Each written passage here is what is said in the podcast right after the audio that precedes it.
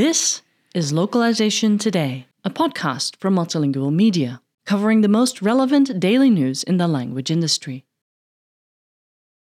Catalan is my language, a language spoken by 10 million people, 5.3 of whom speak it natively, across four European countries. In terms of speakers, its importance is similar to Danish, Slovakian, Finnish, and Croatian, and it has more speakers than Lithuanian, Slovenian, and Latvian. In the territories where it is spoken, Catalan speakers have been, and unfortunately continue to be, discriminated against because of their language, aside from the notable exception of Andorra, a microstate wedged between Spain and France where Catalan is the sole official language. Yet nothing has prevented Catalan from being present digitally, where it has generally enjoyed a healthy position, mobile phones, computer operating systems, digital platforms, and so on have quickly been translated into the language, and Catalan speakers have welcomed the speed of these moves, switching to these versions en masse once they are available. Such advances would not have been achieved if it were not for the active community demanding the presence of Catalan on the internet and willing to volunteer when companies do not step in. This is supported by the fact that Twitter was translated into Catalan by volunteers four times quicker than into Arabic, despite having only 10 million L1 plus L2 speakers compared with Arabic's 315 million speakers. In addition, the Catalan version of Wikipedia ranks 20th in number of articles, almost half as many articles as there are in Spanish. However, Catalan has often been excluded from some platforms on the assumption that Catalan speaking users would feel comfortable using the Spanish version.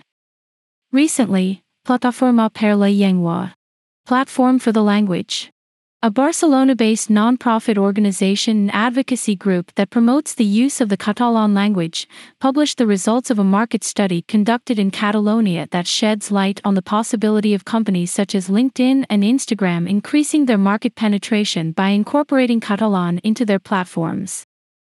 The figures speak for themselves. Regarding Instagram, 25% of Catalan speaking users set it up in English, compared to 6% of Spanish speaking users. About 2.5 million Catalans claim they would set Instagram up in Catalan. In addition, 850,000 Catalans would sign up to Instagram if it were available in Catalan. Concerning LinkedIn, only 25% of Catalan speakers have an account, compared with 33% of Spanish speakers. However, 46% of Catalan LinkedIn users would set it up in Catalan if the language were available. Moreover, 35% of those who do not have LinkedIn claim they would sign up if it were available in Catalan. The most willing are the youngest potential users. And there are other examples. Plataforma per la Llengua, the non-profit organization, provides free technical advice for linguistics. On its website, it has published several studies on consumer behavior regarding voice assistants, operating systems, GPS, and digital platforms in an attempt to prove the feasibility of incorporating Catalan in these areas.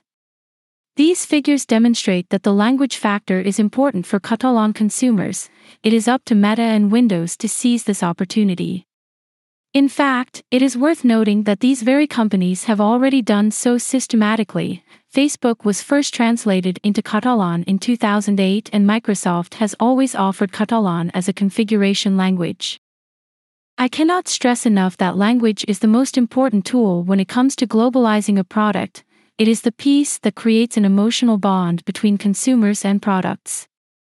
As a result, the language of products must match that of customers to ensure the best possible level of localization. In other words, as a rule of thumb, they must speak the same language. It is as simple as that. Consequently, the power of the Catalan language to increase customer loyalty and to achieve new targets should not be underestimated. We also need to be aware of how neural machine translation will reshape the current paradigm, reducing translation costs and allowing companies to further their globalization efforts in much more specific ways. I remain confident that companies will recognize the opportunity offered by Catalan to increase their market penetration in the Catalan speaking territories and to continue building truly global products and services. This article was written by Anna Schlegel and was originally published on multilingual.com on December 28, 2022. Thank you for listening to Localization Today. To subscribe to Multilingual Magazine, go to multilingual.com slash subscribe.